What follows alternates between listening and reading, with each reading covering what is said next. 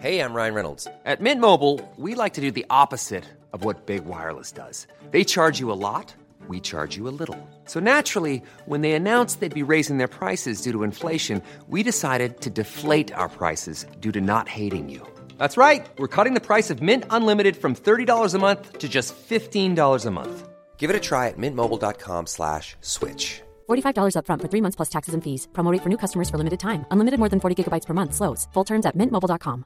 There's never been a faster or easier way to start your weight loss journey than with PlushCare. PlushCare accepts most insurance plans and gives you online access to board-certified physicians who can prescribe FDA-approved weight loss medications like Wegovy and Zepbound for those who qualify. Take charge of your health and speak with a board-certified physician about a weight loss plan that's right for you. Get started today at plushcare.com slash weight loss. That's plushcare.com slash weight loss. plushcare.com slash weight loss.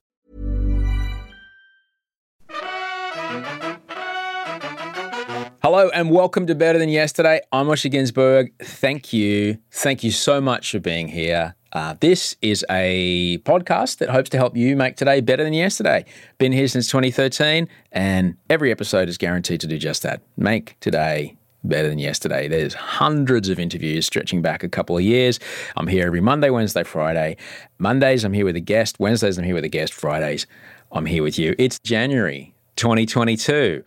The cupboards are bare right across the land. oh, man. Empty shelves and no rat tests. North America is saying, hey, don't go to Australia. Oh, boy. Ah, we're in a pickle. So many things we can't control. I hope you're okay. I hope you're doing what you can doing. Massive thank you to the people that did email me last week when I talked about not being able to get a booster. Massive thank you to the people that did email me last week and just just reminded me to have another check around. And I, I did have another check around, and uh, turns out that I managed to snag one five minute spot today and um, wildly someone pulled out because the next spot for a booster was in March.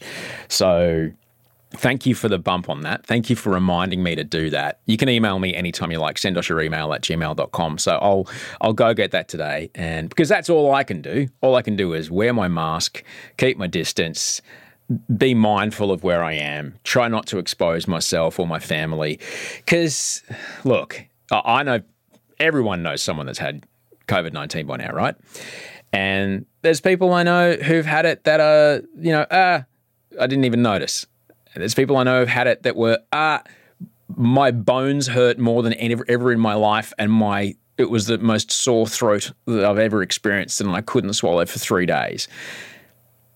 There's someone I know who had it in December, and it's late January, and they still can't smell or taste anything and this is someone who's double vaccinated, right? I love food. It's all I've got. I don't want to lose my sense of smell or taste, please. No, thank you. I don't want to take a risk of like, oh, get it and get it out of the way. No, thank you. I'm not going to roll a dice on that. Not for me. You, every, you're all, everyone's up to choose. You can choose whatever you want, but that's not for me. So yeah, thank you for the reminders, and um, I'll go get my booster today, and I'll I'll report back and let you know how I'm going. But it is kind of closing in a bit. It won't last forever. This couple of weeks is going to be pretty intense. If you're waiting on elective surgery, or you're expecting a child, or you have uh, someone in your life who's old and and vulnerable, it's going to be a tense couple of weeks. I'm not going to lie. You know, everyone I'm sure is doing the very best they can. I hope we remember, we all remember what's happening right now come election time because this is uh, something that could have very easily been avoided. Very easily been avoided. Let's not forget this come election time. But what can we do? I guess the thing we can do is control only ourselves and love the world as it is. You know, it's an old saying, it's not mine, but you know, one of the ways to control only ourselves and control our own reactions, which you do have control of. Uh, if your brain is healthy, you have uh, control over your own reactions, whether you realize it or not. You actually choose the reactions that you have. You may not realize that you're choosing them, but you do. They can take some heavy work to undo those automatic choices, but you do. And one of the ways to undo those automatic choices is a really simple thing. It's two simple words I'm noticing. So when I hear about empty supermarket shelves and I mean, let's be honest. I haven't had hummus in two weeks. Come on. I'm, I'm safe. I have fresh water. The toilet flushes, the lights are still on, but I haven't had hummus in two weeks, right? Come on. Everything's fine. But that's just, you know, I'm noticing that I'm feeling anxious. All right. As soon as you say, I'm noticing, bang, you're now no longer the anxious feeling in your tummy. You're no longer the shaky hands. You're no longer the quivering lip. You're going, oh, look at that. And then you can notice what's going on. Well, I'm noticing I feel a weird feeling in my tummy. I'm noticing I've got a quivering lip. I'm noticing I've got shaky hands. And when you say I'm noticing, it gives you that beautiful zoom out. Suddenly you're watching a lifestyle show and they cut to the drone shot. Now you're on the drone shot looking at yourself, going, ah, look at you. There you are. You've got this, you've got that, you've got that. You've got the quivering lip, you've got the weird feeling in your tummy, you've got the shaking hands. Why? And you're able to then go, why? Well, because, you know, there's no hummus on the shelves or rat tests or, you know, my mum's in a home or whatever.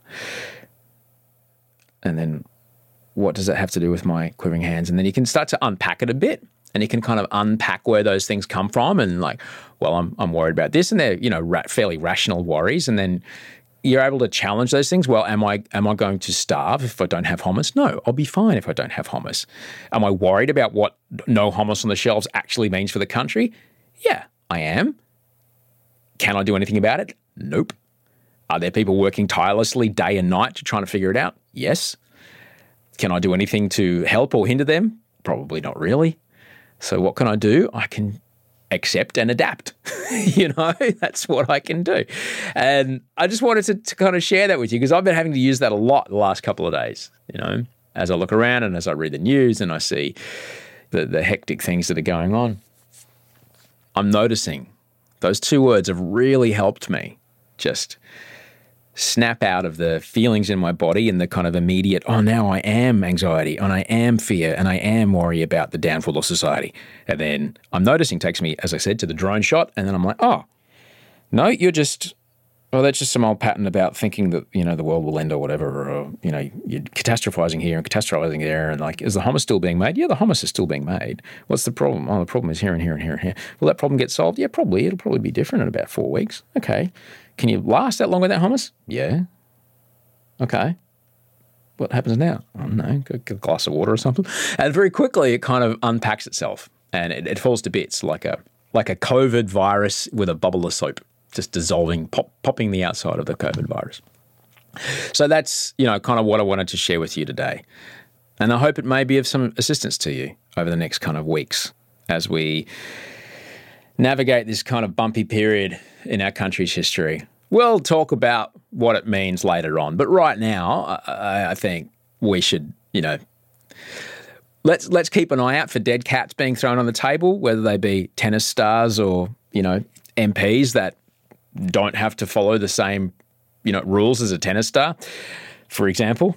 Don't worry about those dead cats.